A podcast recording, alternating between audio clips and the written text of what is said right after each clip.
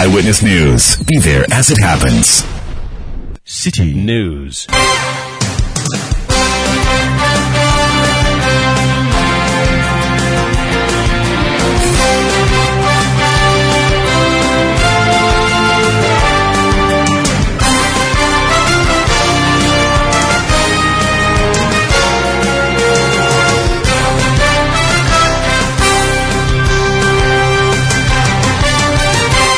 It's 1730 GMT. This is Eyewitness News on 97.3 Citi FM. I am Umaru Sanda Amadu.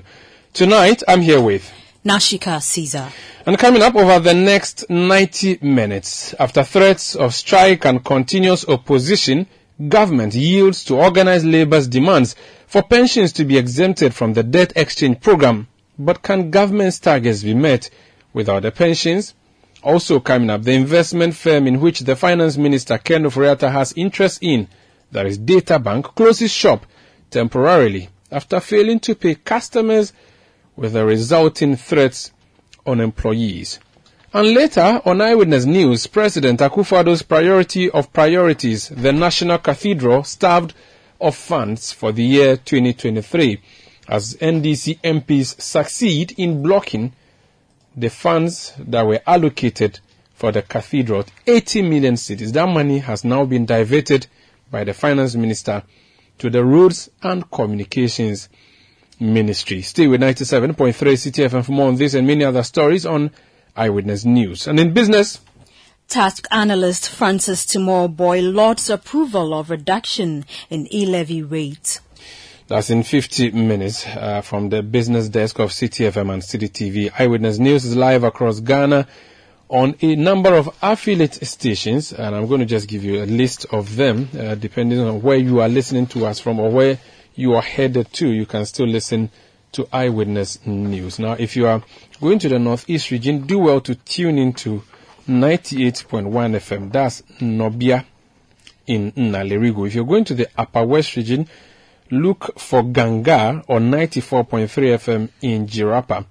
If you're headed for the Upper East region, tune to Quality 88.7 FM in Garu. If it's the northern region that you are going to, is Radio Gaki on 88.3 FM in Saboba. That would help you listen to Eyewitness News. If you are going to the Upper, which is Volta, Heritage 107.3 FM in Hohoe and Freedom 88.1 FM in Sogakope will bring you this broadcast. If it is the Ashanti region you're going to, Adwinpa in Nkawie on 99.9 FM will be bringing you eyewitness news. In the Bono region, we are on Greener 95.9 FM in Sunyani.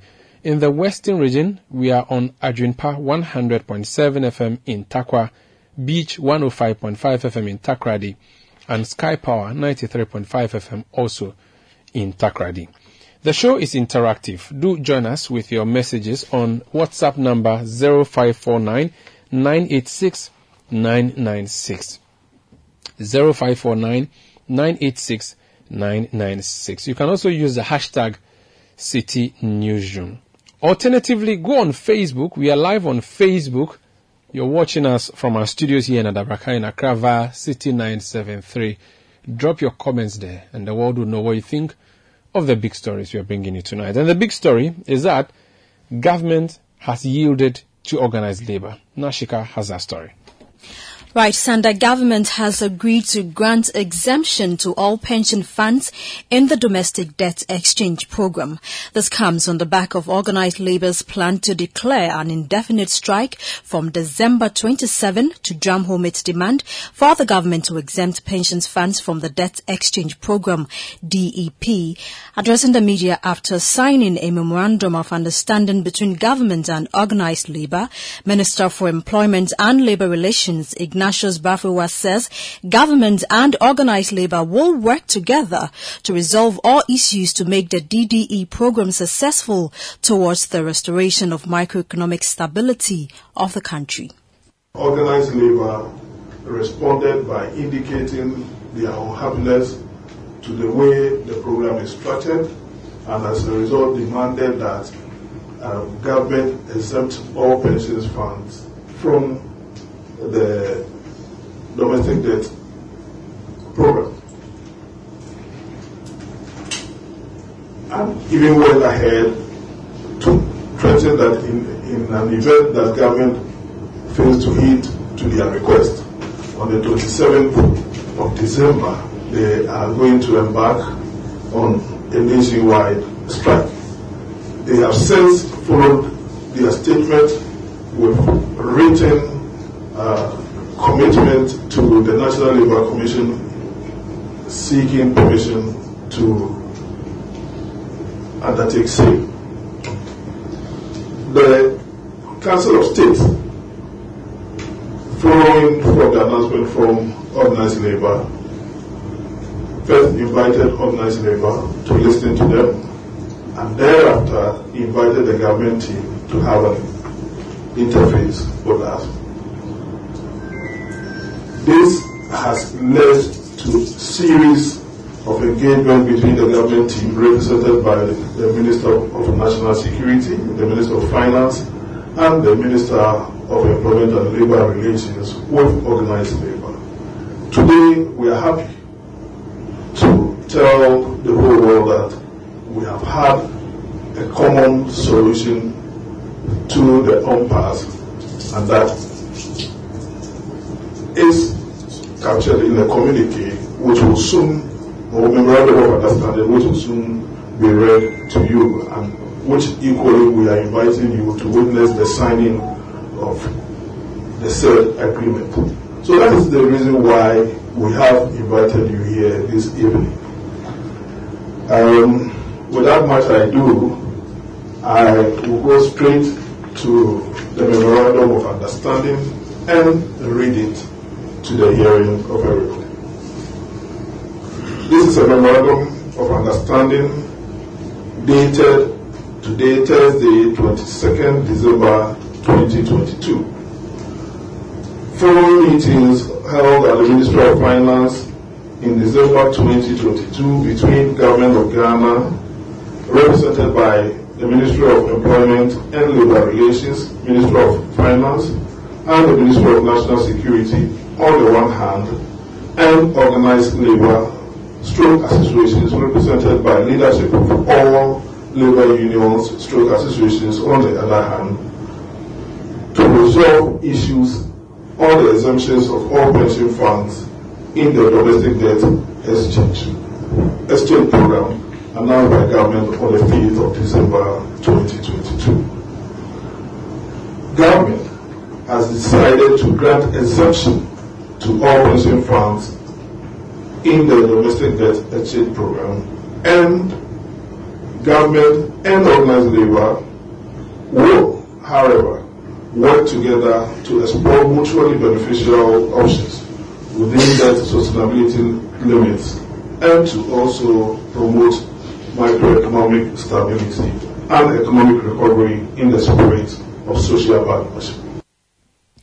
That was the Minister of Employment and Labour Relations, Ignatius Baffour Awuah. The Minister of Finance, Ken Ofori-Atta, also addressed journalists at the press conference. State um, and my colleagues here um, for, for today's um, agreement. It's important um, for the spirit of where we are going as a nation. Um, as you know, on December 13th, um, we signed this historic um, staff level agreement with the fund, which brought a sense of stability. Yesterday, as you know, until 4.30 a.m., um, Parliament passed appropriation and the budget, uh, further bringing confidence as to where we are going. Um, so, of course, the threat um, of uh, the strike will not have inured um, to the spirit of the direction of where the nation is going. Obviously, um, the issue of uh, exempting um, pension funds from it is at a cost, and um, we have committed uh, government and uh, labor, um, organized labor, to work together um, to ensure um, that we find means of plugging the hole that uh, that should ensure that we return um, to the 55% threshold. And I think that we are all committed to because we know it's important um, to lead us to uh, a board agreement um, so that we continue uh, with the success that we have. Uh, but really, in the spirit of Christmas and the partnership that we have, uh, we want to thank everybody who participated in this uh, on the way forward. Um, the government has done its part with the SLA. Parliament came through very strongly yesterday the SLA, and then Labour today um, is also showing an accommodation not only to receive the exemptions, um, but also to make sure that we restore debt sustainability. Um, and we thank you for that. Finance Minister Ken Ofori-Atta. Meanwhile, a, representative for Organized Labour and Secretary General of the Trade Unions Congress, Dr. Yaw Baah, also spoke after the ministers made the announcement. Organized Labour leaders, I would first of all like to thank the President and his government for listening to us. It's not as if we want to cause disruptions, mm. but I think that pension funds must not be touched. And if there's anything, we should work together to improve pensions in this country. We have come to this deal to exempt pension funds from this domestic debt exchange program. Mm. And I would like to recognize mm. the role especially the role played by the Council of State under the leadership of Nana Otuo Siriboe. He personally worked tirelessly, making phone calls deep in the night to both labor and government to ensure that we have peace in this country. And I would like to recognize that role that they played.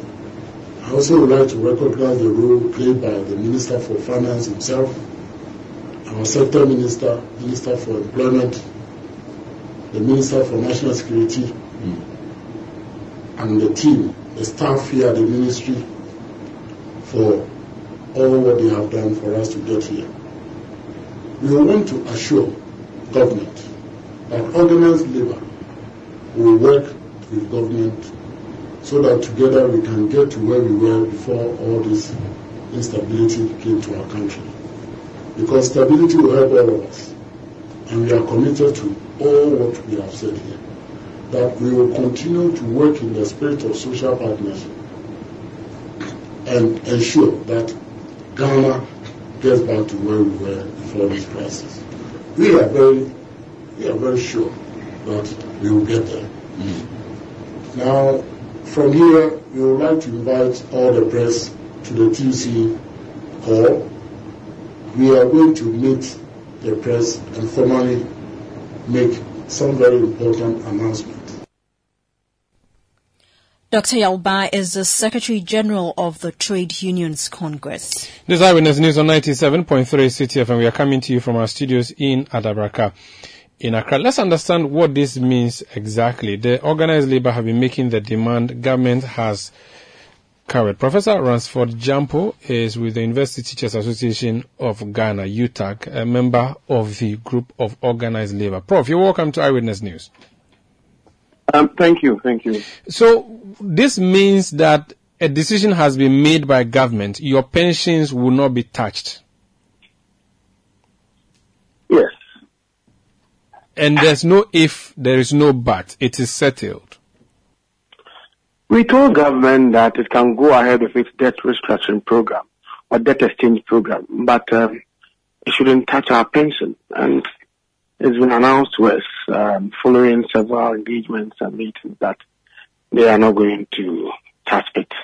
But then um, we have also agreed to work with them to look for um, how whatever shortfalls um, there may be would be um, addressed. And so for me and for Labour, what is interesting and what we are excited about is that we've been able to um, ensure that we ring fence our pension, and that's what my people wanted us to do, and we've achieved that. So we're excited about that, and uh, it's important that we make um, this, put out this information that look, Labour, if we decide to work together without allowing petty partisanship to, divide our ranks, will be a force to reckon with, will be the needed countervailing authority to the excesses of those who wield executive power.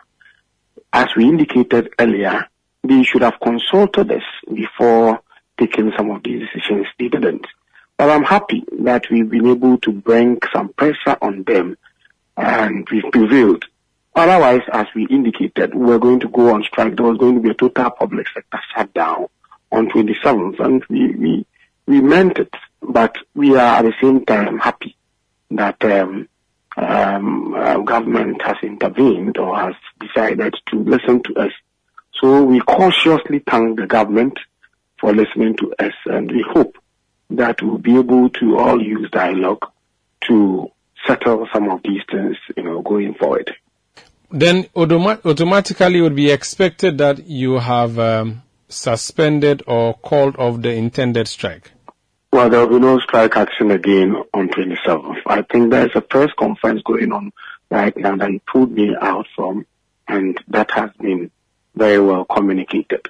Now, when you also say that you are going to discuss with government how you can make up the shortfall, does it mean organized labor is willing to make some sacrifices for government's um, well, the point is this: um, a meeting, the government will provide the avenue for some meetings to um, to go on. What is of importance to us? In fact, the reason why we got where we are now is simply because we said we didn't want our pension to be touched. All other things, when they come before us, we will discuss it. Well, very well. We'll wait to see what uh, the proposal by government would be and what your response would be. Thank you so much for speaking to us, and thank you for leaving that uh, press conference speak to us. Thank you so much. A pleasure. Thank you. That's Professor Ransford Gyampo. He is with the University Teachers Association of Ghana. Uh, this is Eyewitness News on 97.3 Citi FM. We are coming to you from our studios in Adabraka in Accra. So how does government make up for the shortfall? That is the next question because uh, earlier we spoke to an analyst who said government either drinks deep or it doesn't taste at all. Now that government um, has made an intention to drink, deep it must. But with the decision to hive off pensions from the general debt restructuring, where would the shortfall be coming from or where is the extra support going to be coming from? Those are some questions we'll be putting to other persons of interest in this subject when we come back. This is Eyewitness News. Please stay. Eyewitness News. Be there as it happens. You're welcome back to Eyewitness News on 97.3 Citi FM. Dr. Patrick Asuming is an economist with the University of Ghana Business School. Doc, you're welcome to Eyewitness News. Thank you. Good evening and good evening to listeners. Good evening. The government prepared a package. Which package is presented to Ghanaians? A group of Ghanaians said it will not agree to that proposal. There's been a threat of a strike. Government has cowered and uh, yielded. Government says the debt restructuring program will not affect pensions. What will be the consequence, positive and negative? Uh, so I think, first of all, once the original computations in terms of uh, how much we plan to save includes uh, pensions, it means that something, you know, some we have to find some other means to replace uh, what what we are not getting from the pension side.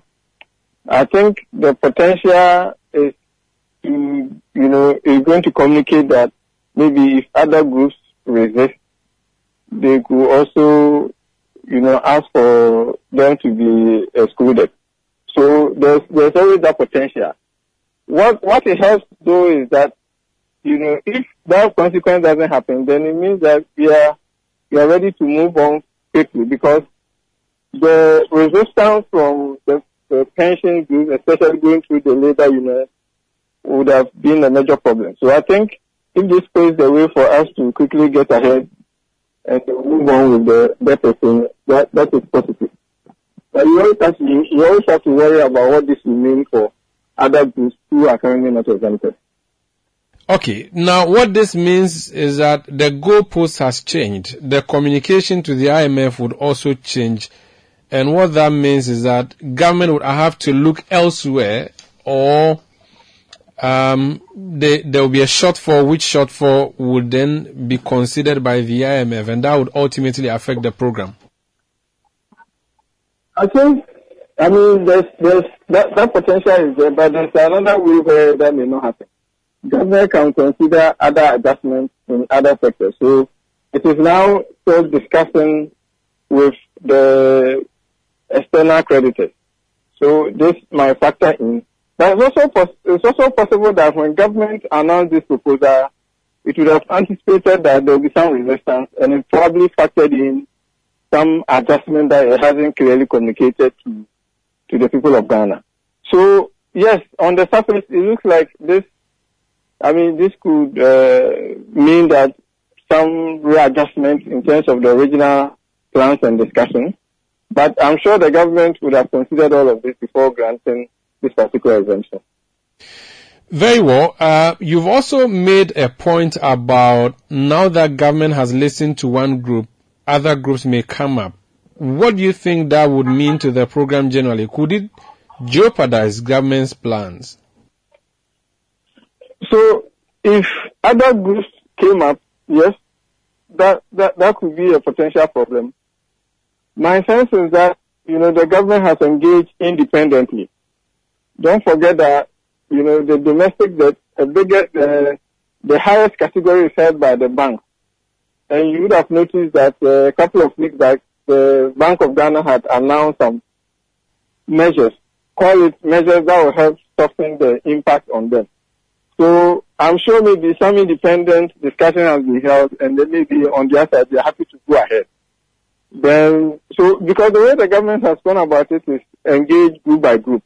So it's not obvious that necessarily the other group will, will, will have come out. So if a group has already agreed to, it's unlikely that hearing this, they will come back and say, oh, now let's go back and change the terms. Very well. Thank you so much for speaking to us.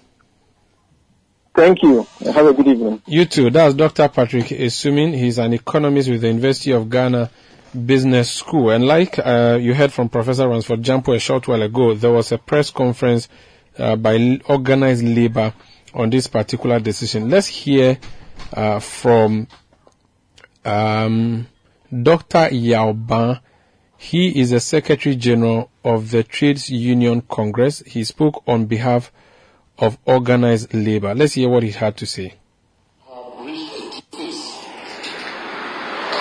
For us to continue engagement, to bring down inflation and to stabilize the country.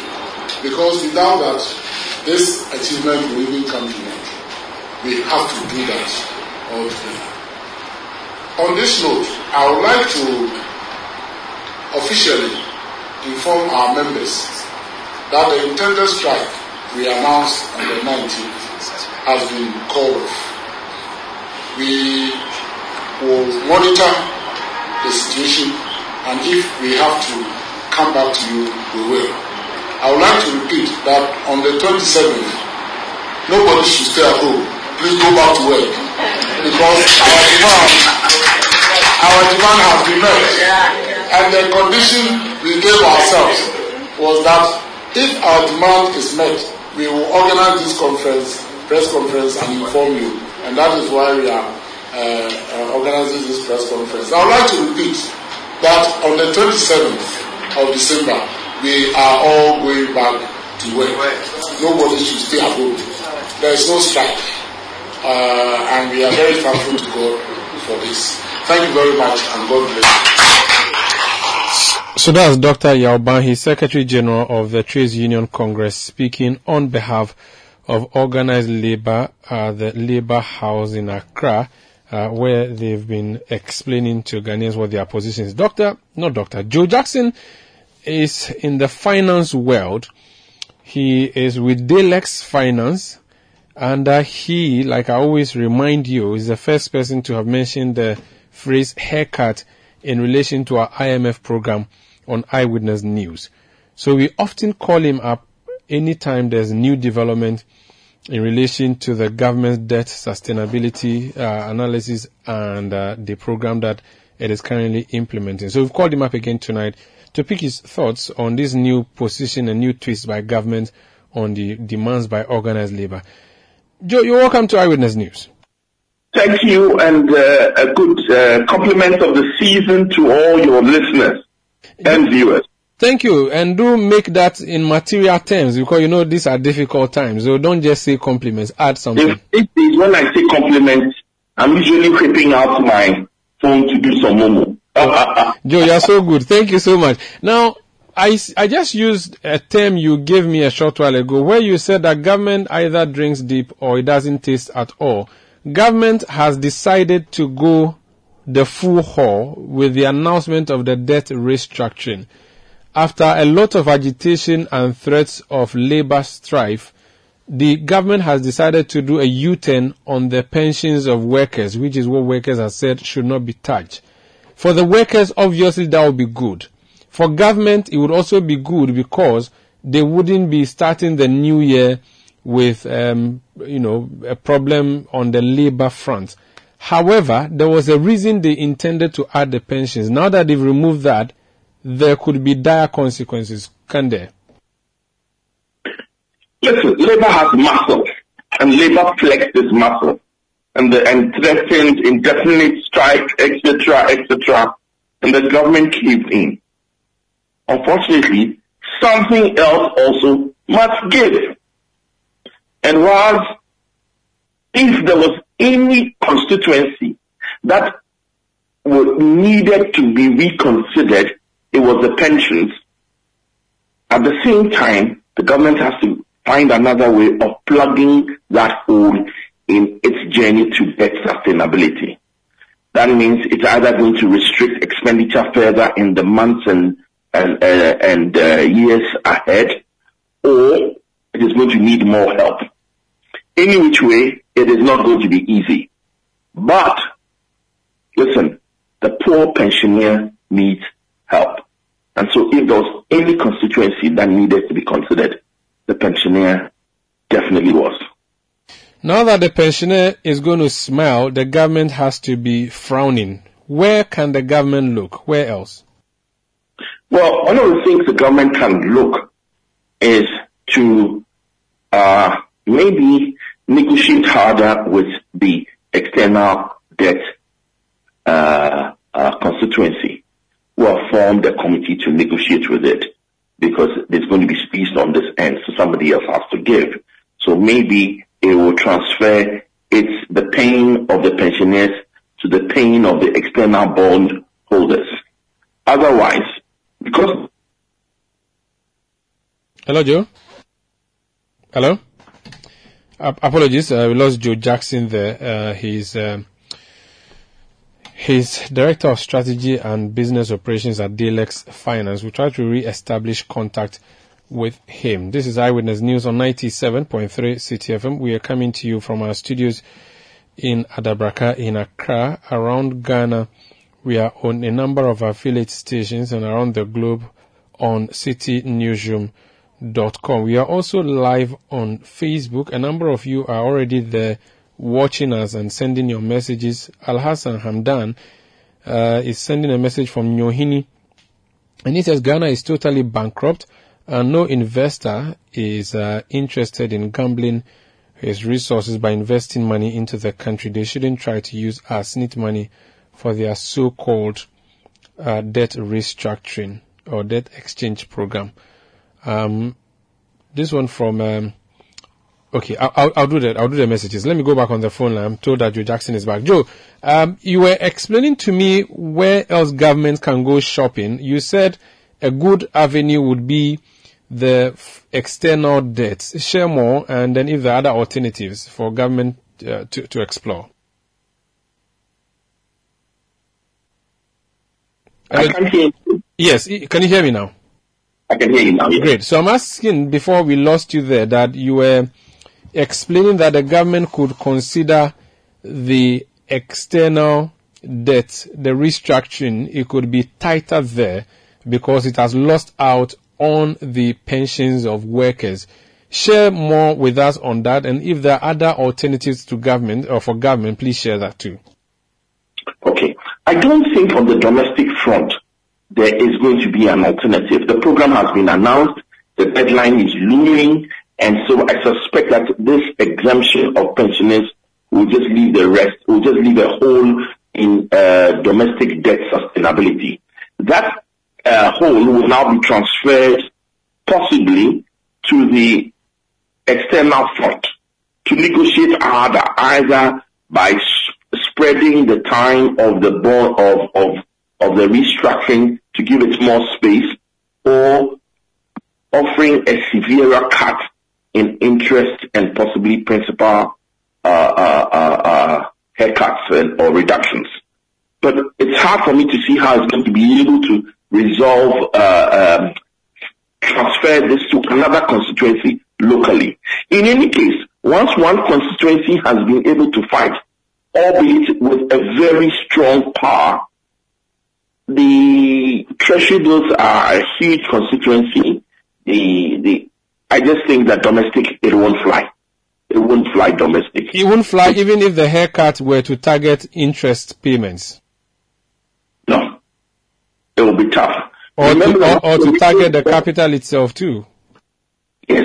Remember that one of the reasons why the domestic debt hasn't received as widespread uh, revolt as it could have was that treasury bills were exempted, individuals were exempted, and corporates who are smaller, typically with a regulator hanging in the background. Also because of their people who have a stake in the financial stability, they were the ones who were targeted. I can't see that changing pretty soon. But since that door for government, one door has been shut, it may be considering the opening of other doors. And if treasury bills is the quick loan, they may well be going to that. You don't think? I think that that will be uh, opening another front in that war that does not even guarantee victory. I suspect that they will transfer their attentions to the foreign foreign debt holders. And if that fails, Ah, if that fails, we are in deep, deep trouble. But remember that they are also more likely to be successful on that front. One, because the World Bank is standing there saying, I am behind Ghana and I've cut a deal with Ghana. Two, because the bonds there already have such horrendous yields that it is possible to to negotiate a deal much harsher than locally where the yields the, the yields were pretty small. Very well. Uh, we'll wait to see what new dance government is going to deploy. But, but Joe, before you go, please uh, indulge me. Uh, since you are all in the same space, I received an email from Databank today. They have since gone public on what they have done. The email I received early morning, 5 o'clock, it said, important notice, Databank to work remotely through digital channels. Let me just read that. It says, Dear clients, please note that effective tomorrow, December 2022, all Databank staff will be working from home until January 10, 2023. When I saw this, I thought it was the usual Christmas break. So I didn't bother. Then there was a subtitle that says, Why this decision? I decided to read, and it says, We are in the midst of a macroeconomic crisis, which is adversely affecting our industry and therefore Databank. Due to the crisis, many fund managers had difficulty settling, selling their government of Ghana securities. This inability to sell meant fund managers could not get the necessary cash to pay withdrawal requests. In instances where bonds were sold, it was often done at a discount because the market value of bonds had fallen significantly. This situation worsened after the launch of the debt exchange program on December 5, 2022. Following the launch, activity on the secondary market has virtually come to a halt, making it impossible for us to access liquidity. This, be- this is because fund managers are expected to exchange all their existing bonds for the new ones being issued by the government. However, if we are able to trade the bonds we have, we are unable to access any cash to pay withdrawal requests. Therefore, our original two-week estimate for withdrawal requests has now been impacted. Discussions with regulator, that's the title. Then they continue to say why we are working remotely. Many of our clients have tried to be patient with us as we wait for the government to provide liquidity. For this, we are extremely grateful. However, there are several clients who have felt the need to abuse our staff physically and verbally and also threaten their lives as well as their families. As such, we have no choice but to move to a work from home option. So this is a statement uh, or an, an email that Databank sent to me this morning and it has sent the same to several other clients and there's also already a public communication. Has this affected you too, Joe?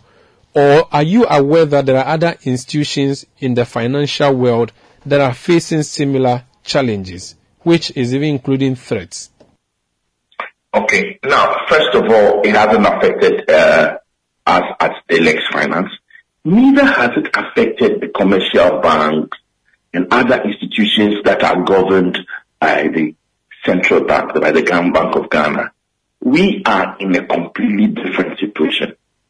We have our challenges, but nowhere near as severe as those who are managed by SEC, who are asset managers, for whom a lot of investors did not realize that the only promise they made to you was that they would take your funds and invest it on your behalf with the belief that they are smarter and know what the right thing to do. If you make, if they make profits by investing your funds, you earn those profits. If they make losses, they pass it on to you. Now these institutions bought bonds and unless they can sell those bonds, they can't pay you back your premium. This is the issue, this is the issue to do with Databank and other institutions that are managed by the Securities and Exchange Commission. It started with asking these institutions to value customer assets by exactly what the market is, the mark to market request. Once that happened, customers started seeing a dramatic drop in their balances because they could only have the, the, the valuation that the market gave to them. So by the time the debt, the, the debt, the domestic debt exchange program was announced and facing even bigger cuts, customers and asked, getting at, at the same time that announcement had collapsed the bond market. So asset managers were being squeezed both ways.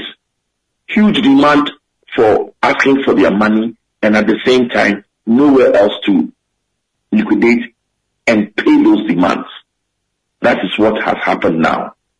I was listening to conversations today where people suggested, uh, Joe, that what Databank has done is akin to what happened to Dr. Indum's bank and they've even gone a stretch further to say this is typical NAM1 activities. Apologies to NAM1. Are they the same or because of the special circumstances we are in now, you cannot necessarily blame them as you would blame the others in the past?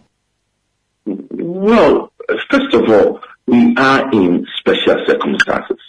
We are in an economic crisis.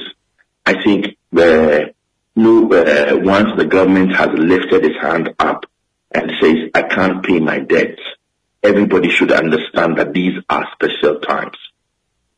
And so it's not as if everything was running normally and then they just decided to close their banks, uh, their doors and say, we can't pay.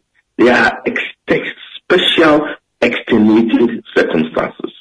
But yet I can understand that if you are a customer and you are looking for your money to spend this Christmas or for whatever reason you were looking for your money, these extenuating circumstances that I'm talking about is, does not help you at all. But you've got to admit that we are in a financial crisis. We've been in, we, we, we are in a, a country where the government has formally declared that I am so broke I can't pay my debts. I'm so broke that even if I owe you, I want you to stretch it for up to the next 15 years.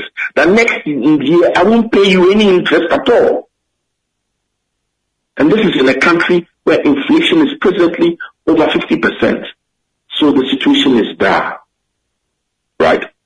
First of all, let's remember this is a situation that is limited primarily to asset managers, not the other institutions managed by the central bank and uh, uh, the commercial banks, the likes of Dalex, we are not really affected directly. Insurance companies are, not affected directly.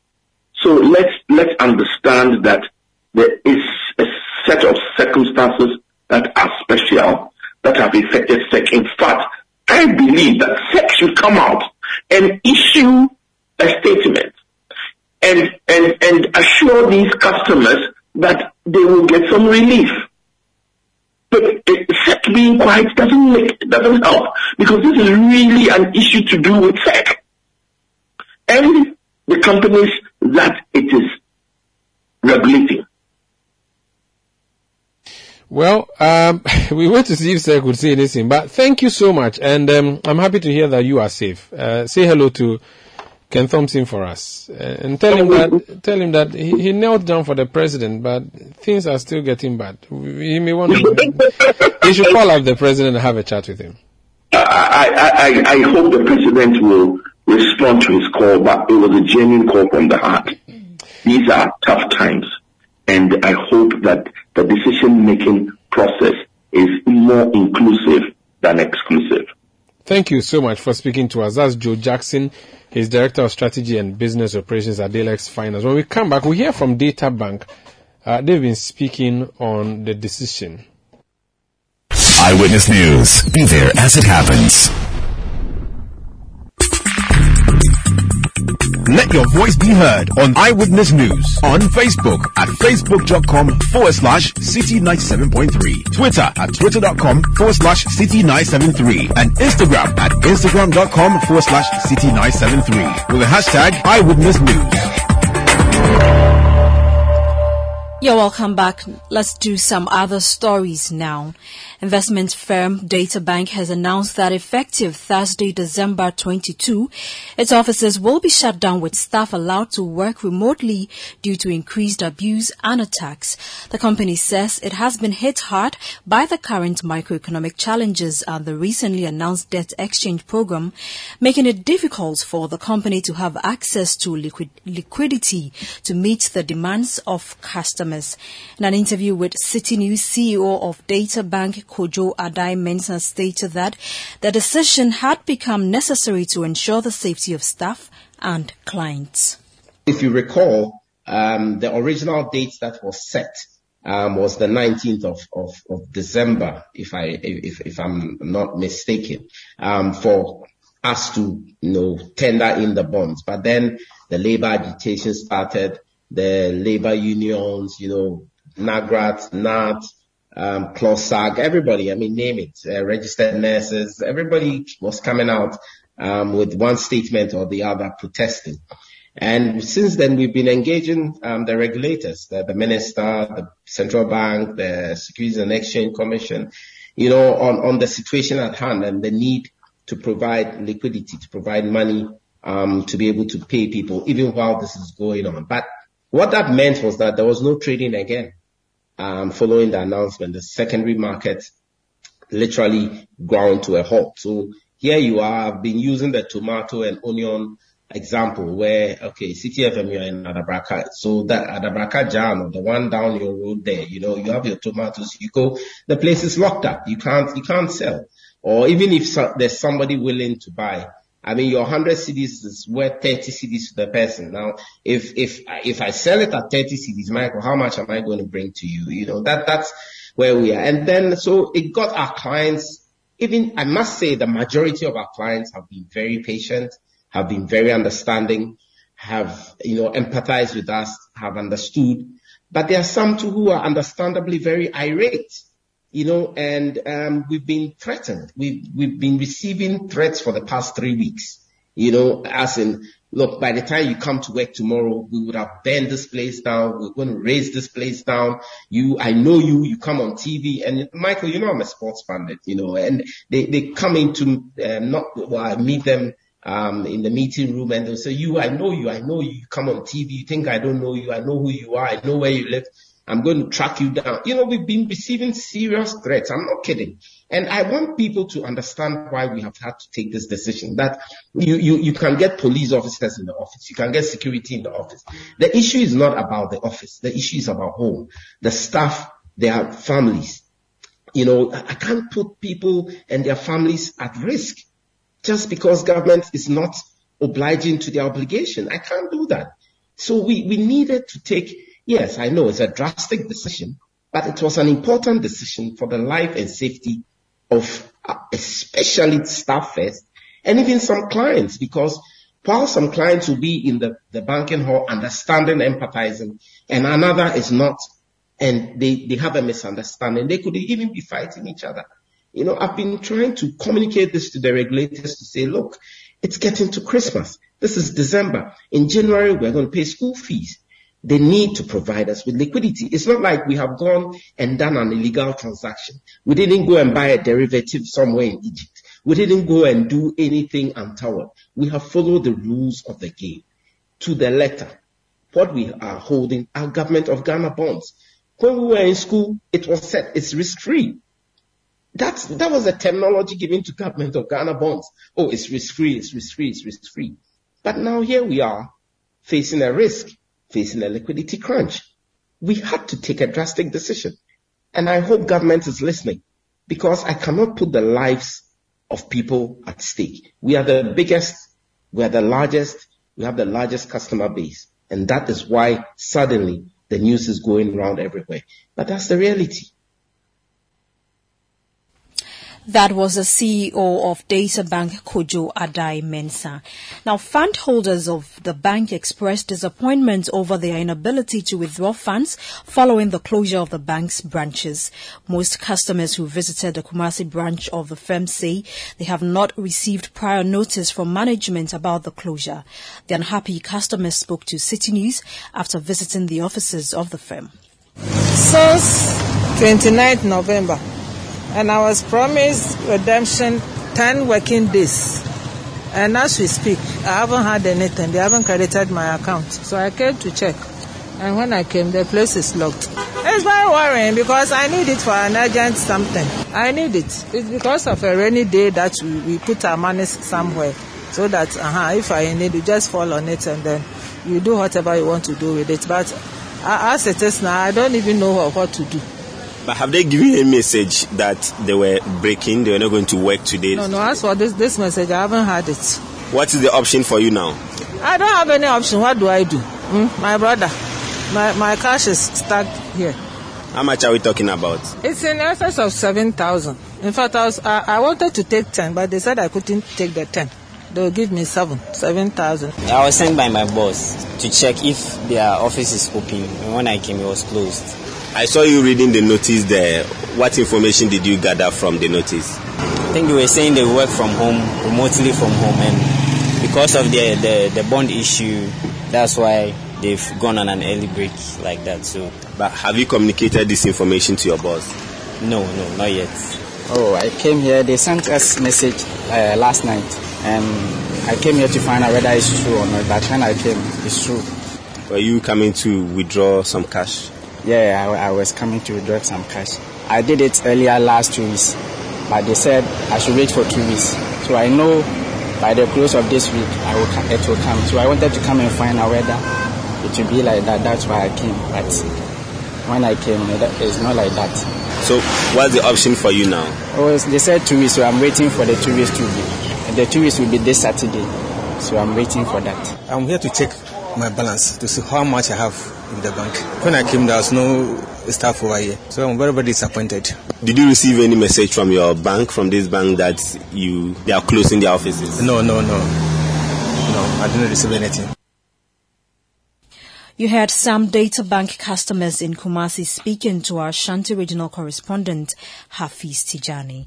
Now, the Minister of National Security Albert Kan-Dapaah has revealed that Ghana and Burkina Faso have reaffirmed their mutual commitment to work together in the fight against terrorism in the West Africa sub-region. Burkina Faso recalled its ambassador to Ghana a few days after President Akufo-Addo alleged that Burkina Faso had rewarded a Russian mercenary group with a mine close to Ghana's borders. Analysts had feared relationships between the two neighbors would deteriorate over the president's statement. But in what appears to be a swift diplomatic intervention, the National Security Minister led a delegation including staff of the Foreign Affairs Ministries to Ouagadougou for a meeting on the issue, after which he said the relationship has been restored. We've discussed a number of important uh, issues uh, concerning the statement that the President of Ghana uh, is supposed to have made in the United States. We talked about the various interpretations that uh, have been given to the remarks that were made by the uh, Ghanaian president. Uh, we've talked about how people have sought to give different uh, words, intentions, interpretations uh, to it all. And um, the specific discussions, I believe, is inappropriate for me to uh, declare them publicly. But yes, we did cover all the necessary grounds uh, so that there will be common understanding. It's not possible to get a common understanding without talking about these major issues. Yes, uh, we have done that. We have expressed the need for our two countries to hold more regular consultations. And this we pledge to do with immediate effect. We are most grateful for the frank discussions. We are most grateful that we've been able to chart a new path going forward.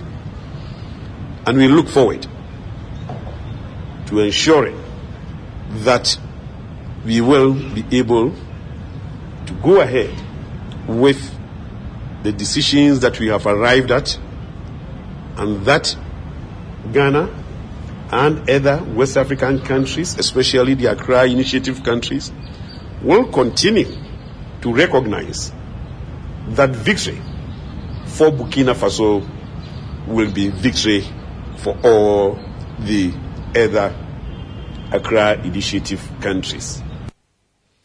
Albert Kan-Dapaah is the Minister of National Security. Now, as part of efforts to promote the well-being of mental health patients, management of Alisa Hotels has donated a number of items and cash worth 10,000 Ghana cedis to the Accra Psychiatric Hospital. Items donated include uh, towels, bottled water, canned drinks, and cooked food. The move forms part of the company's corporate social responsibilities and activities it has outlined ahead of the Christmas celebration. The group sales and marketing manager of Alisa Hotels, Esperanza Ajay, spoke to Citi News about the donation.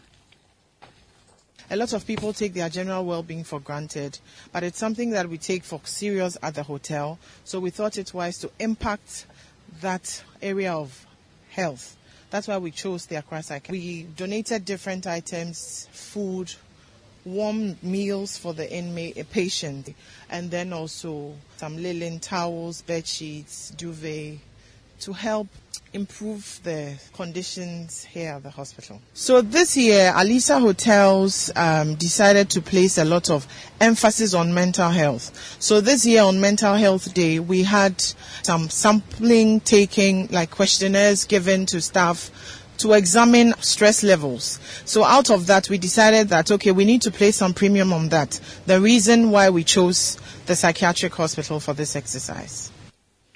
Esperanza J is the group sales and marketing manager of Alisa Hotels. Receiving the items on behalf of the hospital, the specialist psychiatrist Dr. Na Adole Botri expressed appreciation to the management. So Christmas is that time of the year when we show love to others. The management and staff, patients of the Accra Psychiatric Hospital, we are very grateful to Alisa Hotel for thinking about us and taking the step to come and make this donation to the hospital. Indeed, the warm meals, the linens, everything you have donated today will go a long way to help our patients get better. We know that mental health is quite a neglected area in health. Some of the patients have been here for years. They hardly have people visiting them. And so on such special occasions, when we get such donations, it makes them feel happy and special and loved. You had specialist psychiatrist Dr. Na Adole Botri at the Accra Psychiatric Hospital. Get the details. Every significant financial transaction, every market movement, and all the policies that affect your business. Citi Business News. Be informed. Time now for Citi Business News on Eyewitness News brought to you by First National Bank and powered by citibusinessnews.com. I am Nashika Caesar. Let's settle for the details. Investment firm Databank has announced that effective Thursday, December 22, its offices will be shut down with staff allowed to work remotely due to increased abuse and attacks. In a statement, the company said it has been hit hard by the current microeconomic challenges and the recently announced debt exchange program, making it difficult for the company to have access to liquidity to meet the demands of customers. In an interview with Citi Business News, CEO of Databank Kojo Addae-Mensah stated that the decision had become necessary to ensure the safety of staff and clients. You recall that the last time I had a conversation with you, it was around the mark-to-market um, thing. And um, at that time, the market price of the bonds, government bonds we're holding had dropped quite drastically in a very short period. And people didn't even understand why the values of their monies was, was dropping um, that quickly. And, and I explained to you how it's just like going to the market and um, having the price of your goods drop. So that's that's what we were faced with. And um, just when we felt we were dealing or we had dealt with it and had educated clients quite well in understanding that it was a market situation, the debt, the domestic debt exchange program um, was announced. And even prior to that, there were feelers going around that it was about to happen. And what did that do? That meant that at that time, um, it, it, it meant that literally we could not we could not even um, take the bonds that we were holding to market to sell. So if Michael, you came to me, uh, Kojo, Kwesi, Ama, Kofi came to me saying, okay, I need um, a thousand cedis, I need 500 cedis. and I needed to go sell this bond um, to be able to then give you your money. Um, with the announcement, the, the bond market literally came to a halt because we were supposed to then exchange the bonds we were holding for the new bonds that were going to be issued. You heard the CEO of Databank Kojo Addae-Mensah. Meanwhile, fund holders with investment and fund management firm Databank are expressing disappointment over their inability to withdraw funds following the closure of the bank's branches. Most customers are visiting the Kumasi branch of the firm say they have not received prior notice from management about the closure. The unhappy customers spoke to Citi Business News after visiting the offices of the firm. Since 29th November, and I was promised redemption 10 working days. And as we speak, I haven't had anything. They haven't credited my account. So I came to check. And when I came, the place is locked. It's very worrying because I need it for an urgent something. I need it. It's because of a rainy day that we, we put our money somewhere. You had some Databank customers in Kumasi speaking to our regional correspondent Hafiz Tijani. Now, the Vice President of Imani Center for Policy and Education, Bright Simons, has taken a swipe at government for failing to extensively engage stakeholders in its debt restructuring program. This, he maintains, has stifled the progress government seeks to achieve in restoring fiscal discipline to the economy. This comes on the back of the Ministry of Finance's announcements of introducing a domestic debt exchange program and the suspension of its external debt, delivering a presentation during Ghana's Debt Restructuring Forum organized by Citi FM and Citi TV in collaboration with ACEP and Imani Africa. Bright Simons urged government to broaden its consultation after reaching staff level agreement with the IMF. The government set up a committee of five eminent bankers and the committee was tasked to go to the industry, engage with the industry, collect their feedback, and then on based on that, the government will craft a proposal. Then somewhere along the line, the committee made, met the industry only once. Um, it didn't submit a report of what the findings were to the industry back for feedback. We don't know if it submitted a report to the government, but the government then went ahead and then came up with a proposal of how it was going to do the debt restructuring, which is reduce the amount of interest it pays significantly and stretch the time that it's going to take to pay by more than three times. Now, when we talk to the industry players, they say that apart from that one meeting, there's been no engagement and nothing that they said to these eminent bankers have been reflected in the proposal. So this is a very significant issue because as far as you know, those of us in civil society and the, the, and the policy analysis committee is concerned, stakeholder consultations in order to collate views and the rest of it enriches the proposal because you get a better sense of who uh, is likely to be more resistant to the suggestions that you may have in your mind already. And so some of these pension funds issue and the rest would have been caught up front if the government had been more um, uh, committed to this stakeholder engagement. The second that was the Vice President of Imani Center for Policy and Education, Bright Simons. Finally, tax analyst Francis Timor Boy has lauded the approval of the reduction in the e-levy rate and the subsequent restoration of the 100 cedis threshold on daily transactions. The minority in parliament succeeded in ensuring that government maintains the exemption on the electronic transfer levy as the rate was further reduced from 1.5% to 1% effective 2023. The levy had failed to meet all of its revenue targets since its introduction, with players in the telco space raising concerns as the policy has led to a sharp reduction in the volume of Momo transactions. Speaking to Citi Business News, Mr. Boy stated that although the drop in the rate is commendable, a lower levy could improve compliance. So as a consumer, I would say the reduction in the rate from 1.5% to 1% is certainly good for me, even though I would have wished that it comes down further to 0.5. In addition to the fact that the daily threshold of 100 cedis is being maintained. If a tax policy has a reduced rate and consumers pay the tax without noticing it, I believe it becomes a better policy than those with higher rates where consumers pay and feel the pain and therefore they begin to look for alternatives to run away from that tax. One of the assumptions prior to the implementation implementation of the e-levy was that it would be an efficient way to target the higher earning segments of the informal sector. You remember the informal sector operators are perceived as being under tax over the years and over the years governments have tried to tax them using different approaches yet the tax revenue from that sector is very minimal. So at that time the e-levy was seen as a way to tax them because people who use the electronic transaction among the, the informal sector was quite big task analyst Francis Timor Boyd there. And that's all for Citi Business News on Eyewitness News, which was powered by citibusinessnews.com and sponsored by First National Bank. My name is Nashika Caesar. Up next is Point Blank. Eyewitness News. Be there as it happens.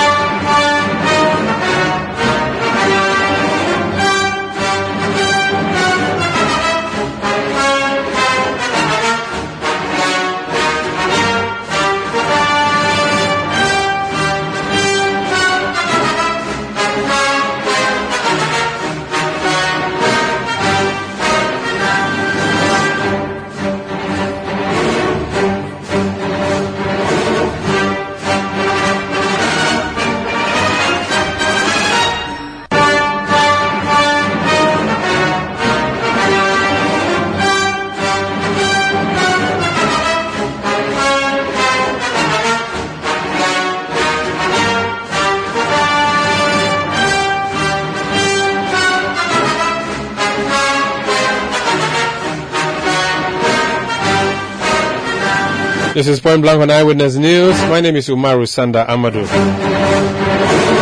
Tonight on Point Blank, we are going to Parliament House.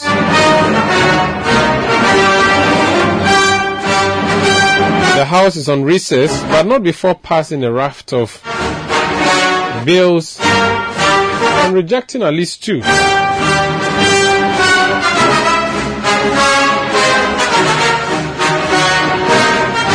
The minority side has been opposed to the cathedral. It succeeded before the House went on recess.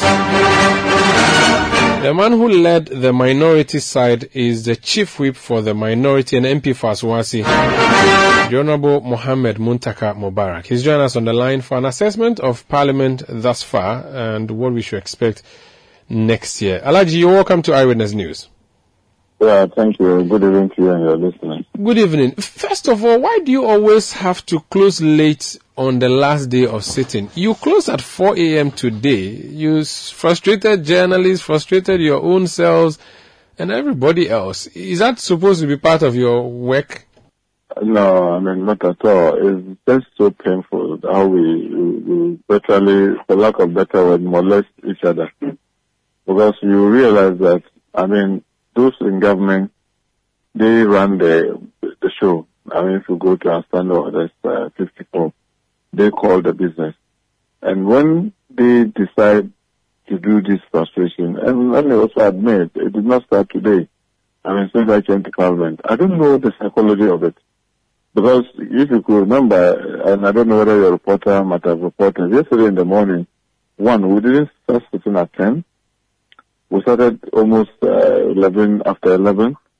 Then, for whatever reason, those who have a appropriation to deal with, they have government business to finish, decided to do two statements, one by the Minister for Lands and Natural Resources, and the other by the Minister for Youth and Sports. And I asked, why would they wait until the last day to make, yes, the decision may, may be relevant and very important, but why would they wait for the, to do that on that day?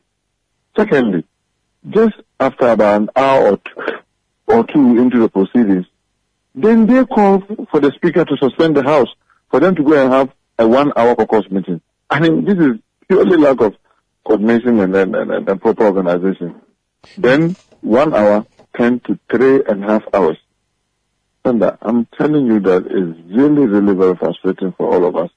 And I, I, I really wish that we one day have a majority leader that will firm and, and, and, and make sure that we don't go through the, look, it is just not good for our health. It is just not good for our health at all. It is very frustrating, energy sapping, and at a point in time, if you're not careful, you start quarreling among yourself unnecessarily. But be it as it may, thank God we're able to, to rise uh, this down. Does it not affect the quality of work that you do on the last day? So would there be thoroughness in the work you do? I can bet you someone has, so a lot of us have been arguing that it is because they don't want, those in government do not want proper scrutiny. That's why they try to push this business on those last days. Because I realized that yesterday, if you notice, I don't know if you were there or your reporter will notice, intermittently you see us quarreling and arguing, no, no, no. And then you see them crossing to our side trying to lobby and say, no, why, why, why are you doing this? Because I remember very well in the morning, I said, look, today is the last day. Please tell us which businesses are so urgent that we need to do. We all know that definitely we have to finish all the estimates of the MMDAs. We need to do the appropriation. The tax laws, I mean, it's not all of them that must mandatorily be done before January. Some of them can come after January. So decide which ones we are going to do. And you know the trick. They will tell you that, oh, if we do just this about three business, then we can rise. Then as you progress, then they'll be adding.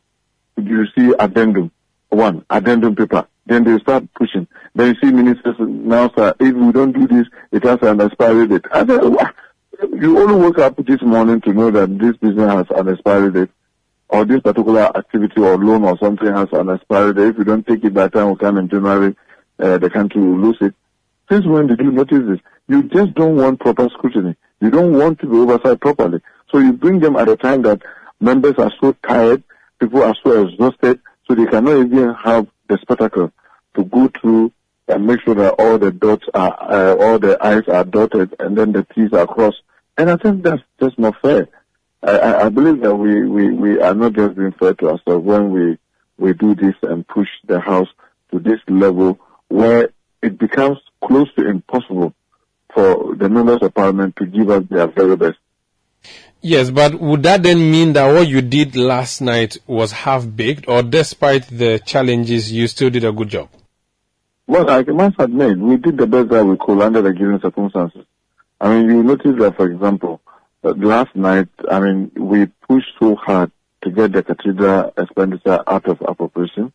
We pushed so hard to get the contingency vote that they had gone to uh, allocate 1.4 billion, and reduced to 500. You pushed so hard. I mean, you've seen in the appropriation the issue about the uh, International Conference Center. I mean, shelved. You've seen the opening of three new embassies shelved. You've a lot of effort. I mean, you, we we I really commend my colleagues on the on the majority for the kind of uh, teamwork and dedication that uh, was shown. We we really pushed very hard. Yes, uh, very painfully we we had to lose the the, the VAT, which was uh, demoralizing. But thank God, at least we've been able to chalk some of the sources. It is our hope and prayer that uh, we'll improve on what we are doing. But believe me, I will say that uh, what we've done is just half big. I can say that we could have done better if we had more time to be able to scrutinize and make sure that almost everything is properly uh, done. That not that that not that notwithstanding, I wouldn't say that uh, the work that we did is very poor. If you ask me to score between uh, scale of one to ten, I'll probably say, I mean, uh, maybe we can score ourselves seven or eight. When probably if we had time, we could be doing nine or nine point five. Let's talk about the big ticket issues now. So VAT, uh, you did not succeed. What went wrong with your whip system? Because No. I heard you at a point suggest, not you, I think I spoke to Honorable Blackwell earlier on the show yesterday and he suggested to me that you guys had the numbers, which presupposed that the other side didn't have the numbers. How did you lose that vote?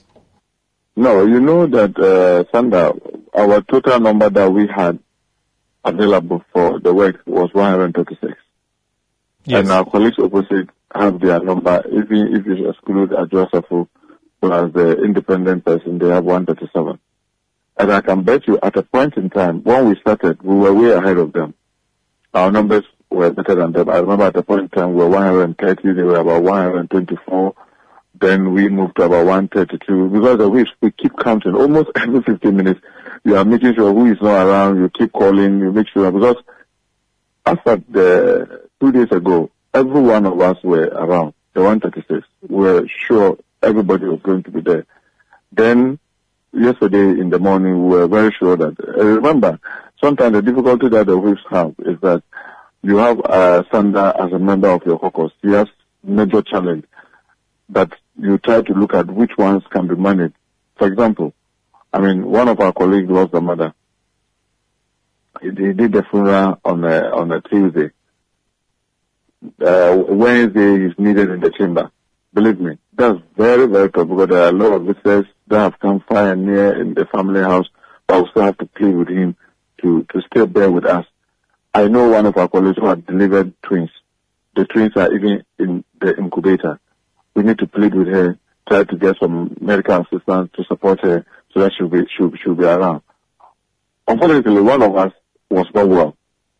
And uh, Sanda, I have been a whip for uh, over a decade.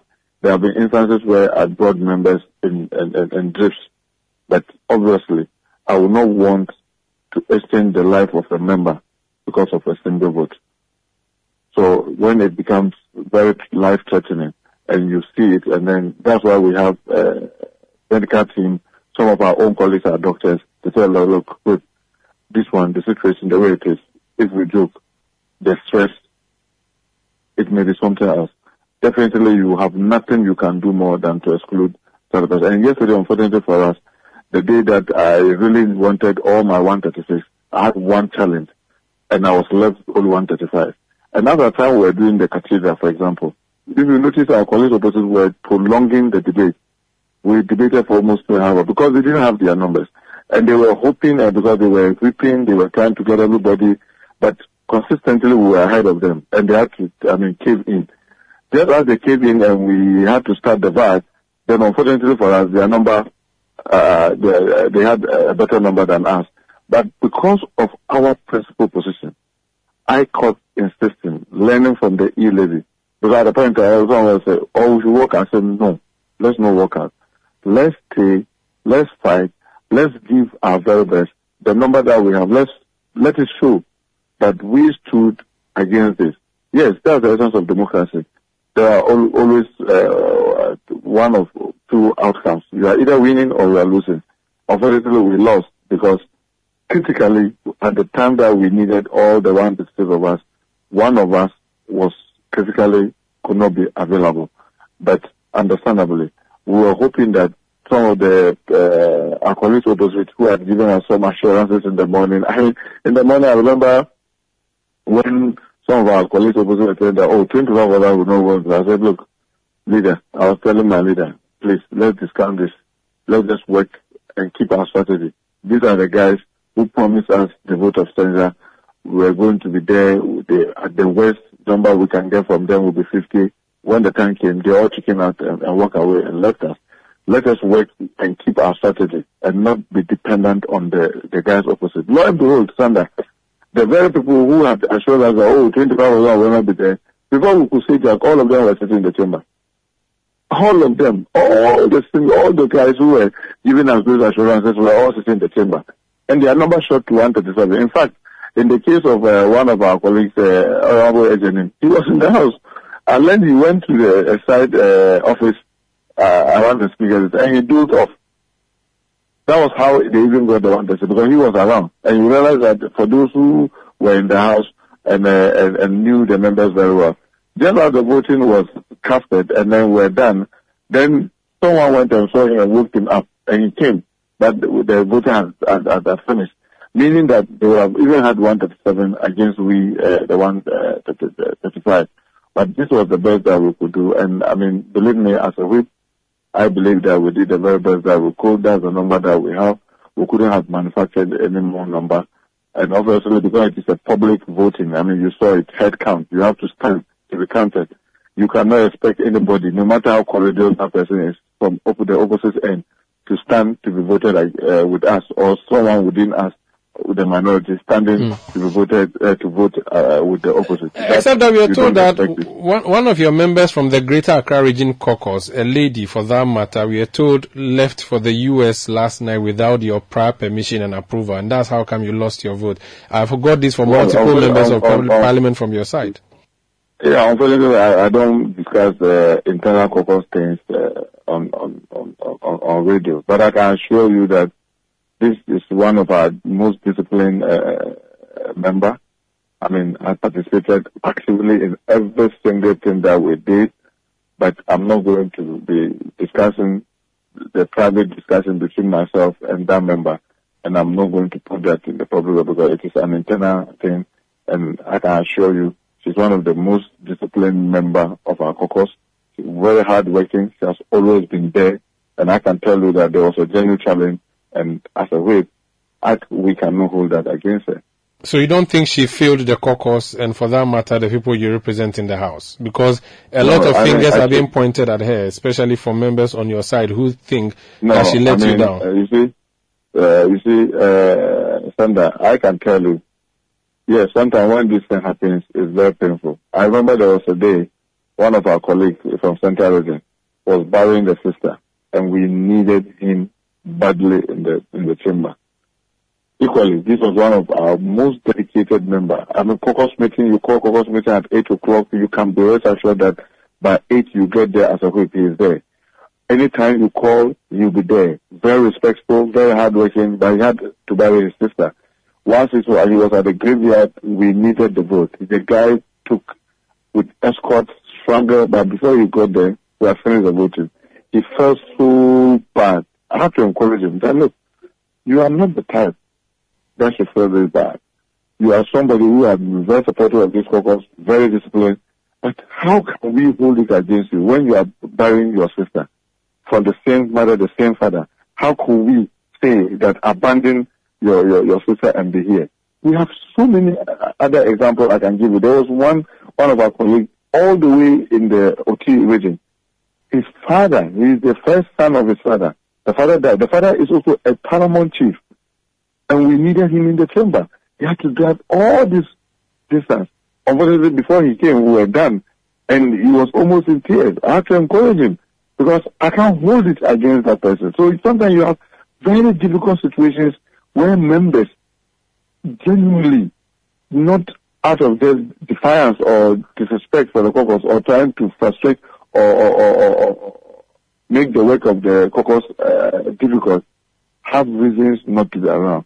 And me as a whip, knowing that the fight or the battle is not just one off, because something I can show you, in the next two years, you need that member again and again and again and again. You don't just throw that, uh, that, that member under the bus. You just have to encourage the person.